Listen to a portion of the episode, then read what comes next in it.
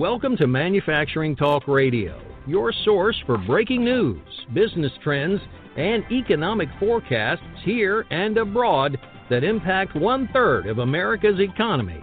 And now, your hosts, Lou Weiss and Tim Grady. Thank you for joining us on this episode of Manufacturing Talk Radio. I'm Tim Grady. I'm here with my co host, Lou Weiss. I'm actually not here with my co-host Lou Weiss. Lou's up in Cape Cod. How's it doing, Lou? Uh, great, great. Uh, we had a little snow two days ago, and uh, it's a little chilly, but uh, I'm still wearing my Hawaiian shirt with my yellow jacket. oh, perfect. uh, you know, we're always excited when we have a chance to talk to people who really know their stuff in the manufacturing industry, and we had Jeff Carr on the show some time back from Ultra Consultants, and they were kind enough to put together a uh, infographic that we have on mfgtalkradio.com about all the different size companies, the industries they're in, and the ERP options that they have. Uh, his company, Ultra Consultants, did a terrific job of putting that together, and we have it on the website if you'd like to take a look at it. Jeff's gone a step further and been kind enough to come back and join us again to talk about kind of the myths of, of ERP system failures and the, in fact that they are quite successful. Also using a uh, outside independent third party research firm, Mint Jutras. Uh, Cindy Jutras heads that up. Cindy is with us today as well. Jeff, I want to welcome both you and Cindy to the show. Thank you and glad to be here. Thank you very much. and so am I. This is Cindy. Well, glad to have you, Cindy. Jeff, give me an idea why you took on the task of testing ERP implementations to see what reality was. Well, as you know from my background, I've really been in this industry all my business career helping companies transform their information systems to modern technology. Uh, and I have often seen uh, companies struggle, and I've often seen companies be very successful. You know, there's two ends of the spectrum on these types of projects. Uh, they're very long, they're very costly. Uh, there's a lot of upside potential, but there's a lot of downside potential also. So, um, over the years, I've often wondered, well, what what makes a success, but what also makes a failure? We've done a lot of our own projects with one-on-one projects with clients, which are lessons learned. Uh, but this last year, we decided to commission a study to go into the marketplace and talk to companies and find out exactly well what percentage of the world are really successful with these projects and and why and uh, if they ha- if they did struggle why did they struggle um, we have found I found over the years as I've talked to different members of the C suites of my customers and prospective customers, the CEO, the CFO, the head of operations, etc., that many of them are very wary of these types of projects. They don't want to get near them. They think that they're very expensive and they're prone to failure, and they don't want to make that investment unless they absolutely have to. But because of that, they're missing out on a tremendous opportunity to stay up with competi- stay up with uh, technology and be more competitive and driving more improvements into their business. Um, so there's that particular perspective of the marketplace. There's been a lot of pundits over the years that have said over 50% of these projects fail to meet expectations. And so there's a fear in the C-level suite about these particular projects, and I wanted to find out if that was true or not, if that was still true and why, and et cetera. So last year, I went to Cindy, Cindy Jutras, who runs Mint Jutras, and she's a, formerly from Aberdeen, has got great credentials as a researcher in the marketplace. And I had talked to her about this particular perception, and I said, wouldn't it be cool if we went out to the marketplace and – you know, kind of found out the real facts. And so Cindy said that's a great idea. She jumped on the bandwagon with us, and we we commissioned her team to basically do this particular study. So I'm going to turn it over now to Cindy. Tell her a little bit about how she did the study and then you know what some of the significant results are, and then uh, you know as she goes through that, I can ask some more questions, and so can you gentlemen. Cindy. Thanks, Jeff, and, and thanks, Tim and Lou. Um, yes, I I certainly did agree to do this study and was also interested because I too have heard all these rumors about the high prevalence of failure rates, and I suspected that it was a myth. And I think our study, most recent study, really um, proved out the fact that, you know, we busted the myth that that ERP failures were so prevalent. We did it with a, a, a, paid panel of responses. I go to a paid panel because of the high quality of responses, the managerial levels. We asked for companies that were over 25 million in annual revenues. We asked for manufacturers and distributors, and uh, we we crafted the questions um, so that they weren't leading. That we would actually find out what level of success people had, and just at the you know right off the top, we found that 67 percent of our survey respondents said they rated their implementations as as either successful or very successful. Only 31% claimed they only achieved partial success. Percent said that they were not very successful. Only one out of 315 respondents actually described their implementation as a failure. So I think we've busted that myth that all implementations are doomed to fail. Does the failure indicate a people issue or cooperation or or what? I I think the uh, you know we we asked all those that were at least had some partial success, and you know that was virtually all but 2% of our, our population. And we asked them to check off all the factors they felt contributed to their success. At the very top of the list, um, you won't find it as any surprise was top management support and commitment. But I would say that that goes well beyond getting the top guy or the top gal to sign that initial that initial check. The the other kinds of success factors with things like good organizational change management, good assessment, good testing and quality management. Um, you know, these are more and open and transparent communication. These were much more about the people and the processes involved in the implementation than it was about the actual software. Hmm. Interesting. Well, Cindy, I have to say, with 315 companies involved, this is a pretty bulletproof study. I, I realize people hear, you know, paid responses, but at some study level, particularly when you're dealing with executive management who isn't going to fluff survey responses, they're going to be pretty straight shooters. This is some pretty solid survey results. I, am interested in um, why companies will go through an ERP implementation. And I think you kind of picked up the top uh, eight or nine reasons why they do that. Can you share those with us? Sure. Um, the, we asked what their top three most important goals were. So they may have had more than than one goal for their implementation, but we asked them to prioritize it. The the tied for the top two were specific cost savings and also improved selective performance metrics. So people were looking to get an ROI, and they were getting looking to to improve their operational or and or financial performance. you know, some of the others were reducing frustrations. You know, let's face it, the early ERPs were rigid. They were hard to implement, sometimes harder to use.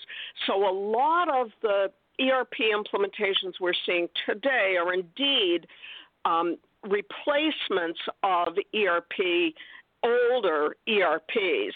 Um, so you know they're they're also perhaps looking to reduce IT costs over the longer term because those older, outdated solutions get very expensive to keep running and maintain. There's a certain level of cost of obsolescence there.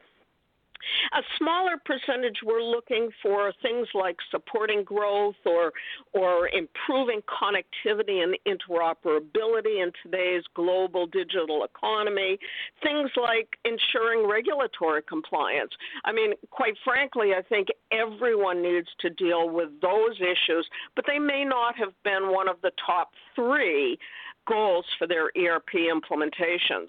Jeff, I'm just curious, and Cindy brings up a valid point that ERP systems used to be pretty rigid, and you really had to change how you did business to implement the doggone ERP system. I'm assuming that the kind of the ERP systems that you work with today and that even Lou and I are familiar with, it's more a case where you change the software now to match how you do business instead of a rigid system. Is that right?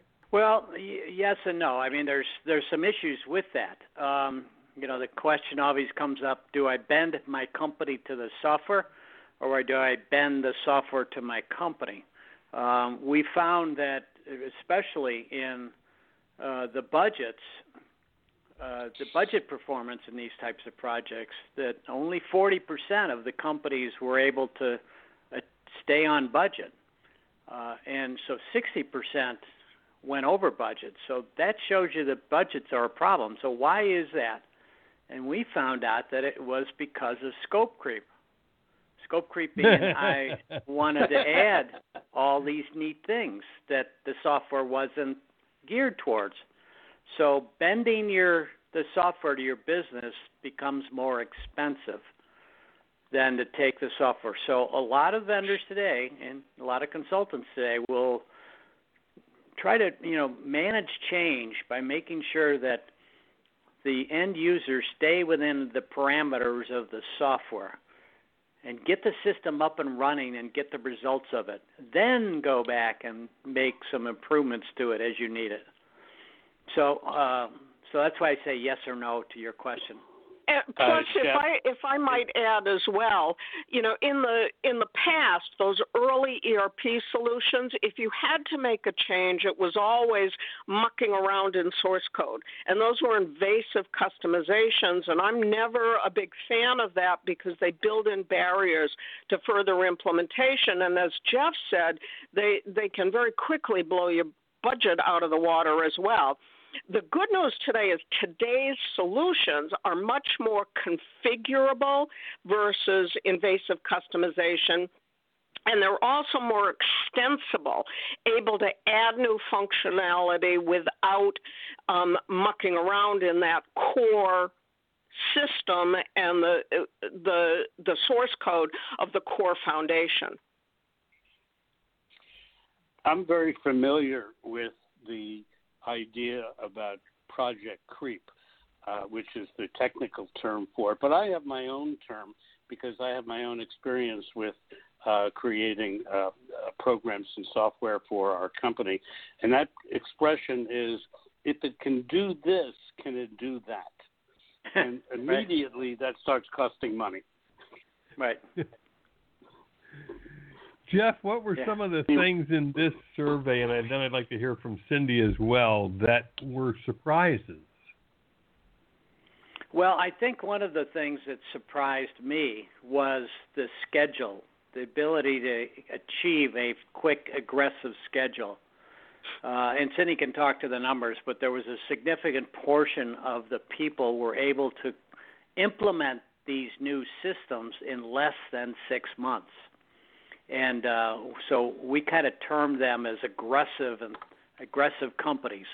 Um, so typically, and I think the mean was of the whole survey was 9.3 months to from start to from the, the beginning of the project to the first go live uh, was about nine months. But there was a, a good percentage, a minority, but a high minority percentage that said they uh, implemented the system in less than six months. So I was surprised at that high percentage rate, which to me is good. It's good news. I think cloud might be affecting that because it's easier to implement once you're doing it on the cloud. Um, but still, there's a lot of work you have to go down. The other thing is, I think that there, you know, there were a lot of companies out there that might have been bought by a, you know, private equity company or a parent, or or been divested by a parent, and they needed to get on a system fast, so they went the aggressive route. So the aggressive survey statistics were very impressive. And and I would agree with Jeff in that that um, you know, I was a little surprised at the percentage of companies that really planned for their first go live within six months because that is fairly aggressive. That's why we call them the aggressive ones. Um, you know, in the past, nine to twelve months was sort of the the standard yardstick that everyone measured against. And there are people that are saying, you know, that's too slow. I want to do it faster, and they are succeeding. Now, that go live milestone may not be a full implementation, but they've gone live on something and they're getting value immediately. Conversely, those that planned for the first go live milestone to be over a year um, were the least successful. And I think that allows for that scope creep, allows for that, well, if it does this, does it do that, and allows, you know, work expands to fill the time allowed, and then it gets out of control and it goes over that. I, I would agree that. I, I could tell you stories. I bet you could.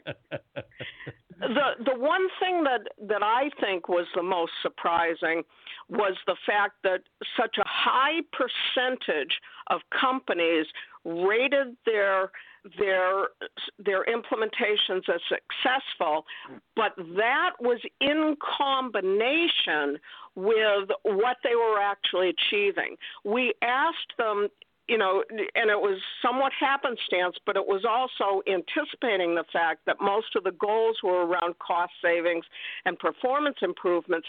So we asked them to select all the different types of cost savings they achieved, all the different types of other kinds of improvements that might have indirectly impacted costs, but not directly. Things like improving inventory accuracy, better access to data, those types of things that had more of an indirect one.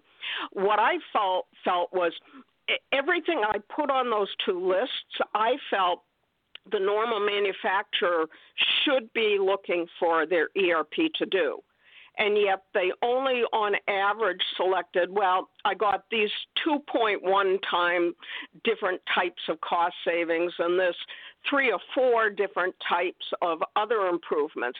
And my question to them if i were talking to them would be why not all of them? And i yeah, i think that that i think that that point brings up a very important point for the listeners is that you know are you really driving as much improvement as you possibly can to get the strongest ROI for your investment? I have a question about the ERP systems that are exist here in the U.S. and Canada, uh, which obviously contributes uh, greatly to uh, additional savings and profit and so on and it, it's certainly made the U.S. a uh, very competitive uh, country in in the world. Is Europe and other countries, uh, other continents, are they as involved in ERP as we are? And is the ERP programs what has helped make the U.S. such a uh, competitive and cost-saving um, uh, phenomena? Well, I, uh, you know, I certainly believe that the U.S. has been far ahead of the the rest of the world in in information technology, and and the implementation of that. Um, there, but having said that, all of the popular ERP vendors that we have here in the United States are global, and some of the ones that are here in the United States are from other countries, such as SAP is out of Germany. Uh, so every, you know the the products are available and they're being ma- marketed everywhere. Uh, of course, in uh, you know South America and South Africa, you don't have nearly the penetration uh, that you do in the U.S. and and also Europe. You know, Europe's right behind the United States, and uh, Asia is very very technologically strong, especially with the Chinese now. Um, and the Japanese. So they're they're all, all of them are pretty much caught up um, in terms of their capabilities. But you still have the developing countries and the developing countrysides that still are not as far along as others are. Jeff, I'm uh, I'm curious on these ERP systems and company size, and, and Cindy may want to address this as well. Uh, do the smaller companies tend to have simpler implementations, and the mid-size it gets more complex, and then you get to the largest companies, and it's a, a hair-raising exercise, or is it just all over the board? Well, Well, yeah, I think- there, there. Go ahead, Cindy. I'll let you go first. Sure. I, I, I think that one of the things that was interesting, we didn't we didn't really dive deeply into how complex their ERP implementation was, but you know we can make some some assumptions. The the smaller the company, the less operating locations, the whether they're international or not, you know, all plays into the fact factors. But you know what's interesting is it was the mid-sized companies actually achieved their first go live milestones a little faster than the SMBs. And SMBs, I think we what I, I think that went up to 50 million, didn't it, Jeff? And then mid-size Right. was 50 uh, up to 250, some somewhere around there anyway what I felt was the reason for that was the SMBs, um, you know, they're already wearing so many hats in the company, and adding an ERP implementation on top of that, they probably weren't very well prepared to give it the kind of attention that it truly needs um, in order to be successful and be that aggressive about implementations. So they lagged a little behind the mid-sized companies. Once you get over that threshold, you've got people in place with certain um, roles and responsibilities and a little more um, uh, sort of dissection of power and and responsibility that allowed them to focus a little more attention on the implementation itself. Yeah, I would agree. Uh, I just as a yardstick on complexity, uh, the complexity tends to increase with the number of locations or the number of subsidiaries or companies that are under the umbrella of the enterprise. Uh, also, Okay. international. Uh, international tends to make it more complex. Um, your more engineering intensive companies are, you know, very much or more complex than, let's just say, somebody that makes stuff to stock and sends sells it over the internet. Uh, so there's little different levels of complexity. Uh, the you know the billion dollar and up companies obviously are a lot more complex to implement. There's a lot more people that you have to transition to the new system. Takes a lot longer than somebody that might be 50 million that only has one location and 200 employees. So yeah, it, size does affect the complexity and the, the length of the project. Well, it's interesting to hear that the 50 to 250 million got to their first milestone the quickest uh, in terms of their ERP system. Uh, anything that you heard in the survey that was particularly disappointing? Well, my my point is the budget. Um, that the uh, people are still going over the budget. Um, I think the you know the the philosophy of do not change it, you know, adapt your business to the software. That's that's been being preached for many years, decades now, but you know, it's starting to resonate with people. Uh, and we're seeing so many good examples of people that are taking this software and implement it very quickly. Um, and with the right support, with the right management, with the right people on the team, those these systems can be done relatively quickly, and you can start to realize the benefits of them. It's when we start to go and make it too big of a project, and we're going too far, and we're changing it, and we don't have the top support, we don't have the right people, that we run into problems. It's not the software; it's the people. Ah, well, that, that makes sense. Cindy, uh, anything that you picked up in the survey that you were kind of disappointed with? Yeah, I think I was disappointed, as I mentioned before, in the results people were actually um, attaining. Um, things like, you know, I'll throw a couple of the numbers out. For example, you know, 52, 51% said they improved data and accessibility and availability. really, what a, what about the other 49%? Really? Um, improved inventory accuracy. I think I, I mentioned to Jeff before I don't think I've ever walked into a, a manufacturing facility and had them claim they had 100% inventory accuracy. And so often they they blame it on well, you know, it's it's um, it's minimum wage workers that are that are moving the inventory in the in the warehouse and my response to that is how much do you think a bank teller makes and what do you think their inventory accuracy is at the end of the day with their cash drawer?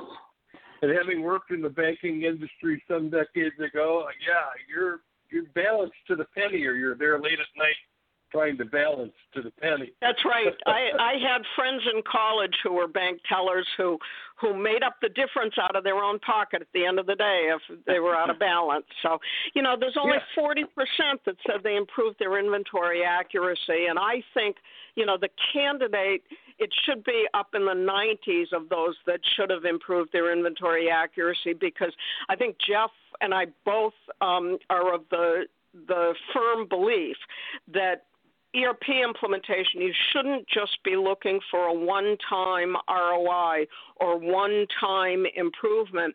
That this should be an ongoing continuous improvement, that it's never done, and those benefits should be sustainable until you reach that ultimate goal. And, you know, let's face it, the ultimate goal keeps moving.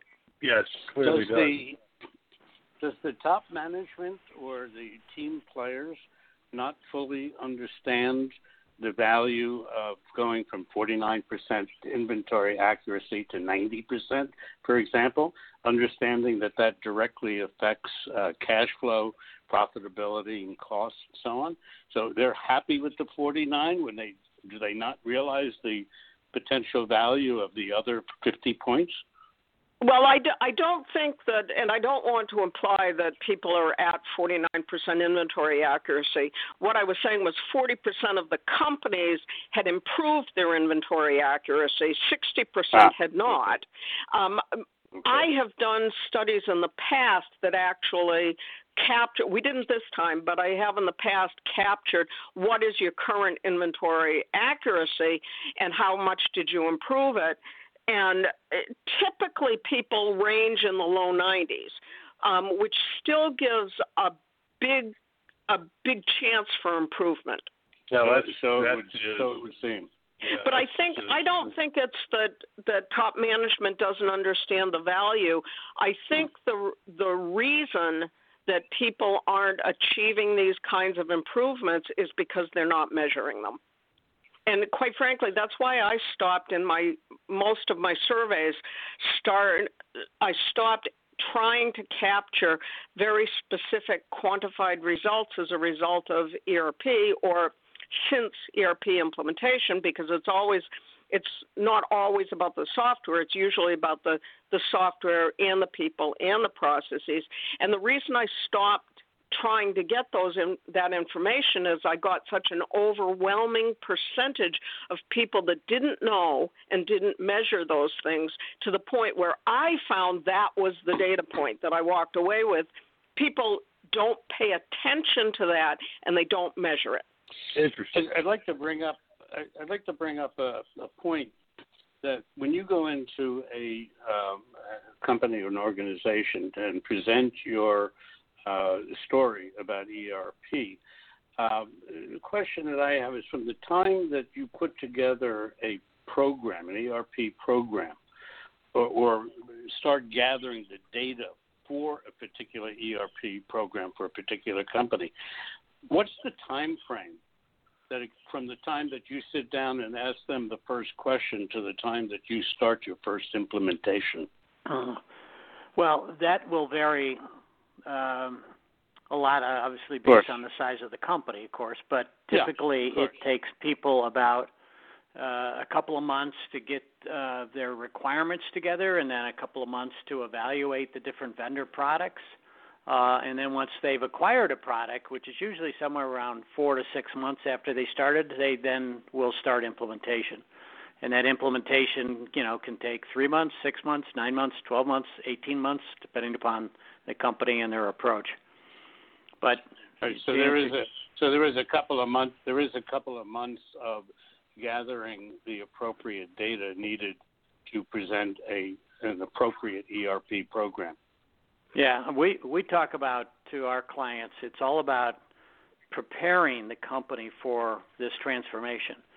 And so you got to remember that these the companies, everybody in the company has a full-time job.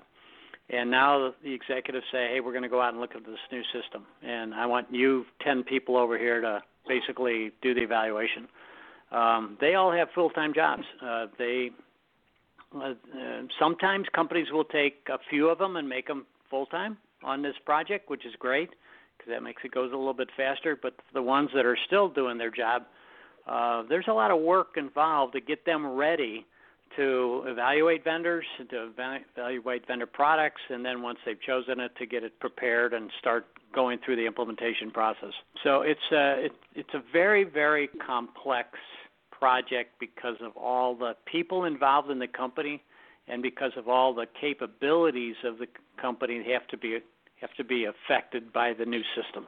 What uh, what recommendation would you make for our uh, listeners to uh, is this a seasonality issue? Is there a better time to start a program um, so that they have kind of an idea, uh, taking uh, your words and the survey that uh, I believe is up on our website, and if not, it will be.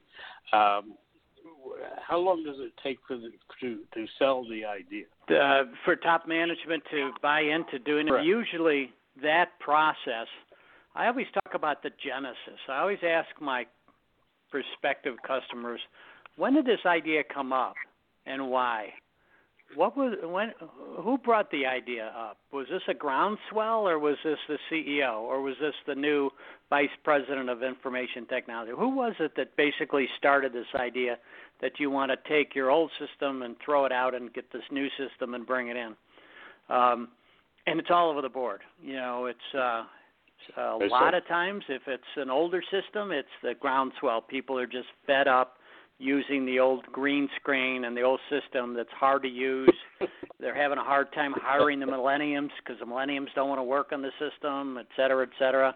Uh, and and then they uh, other times it's uh, gee we've uh, we're starting to make acquisitions. We've got to upgrade our information system because we're bringing we're buying new companies.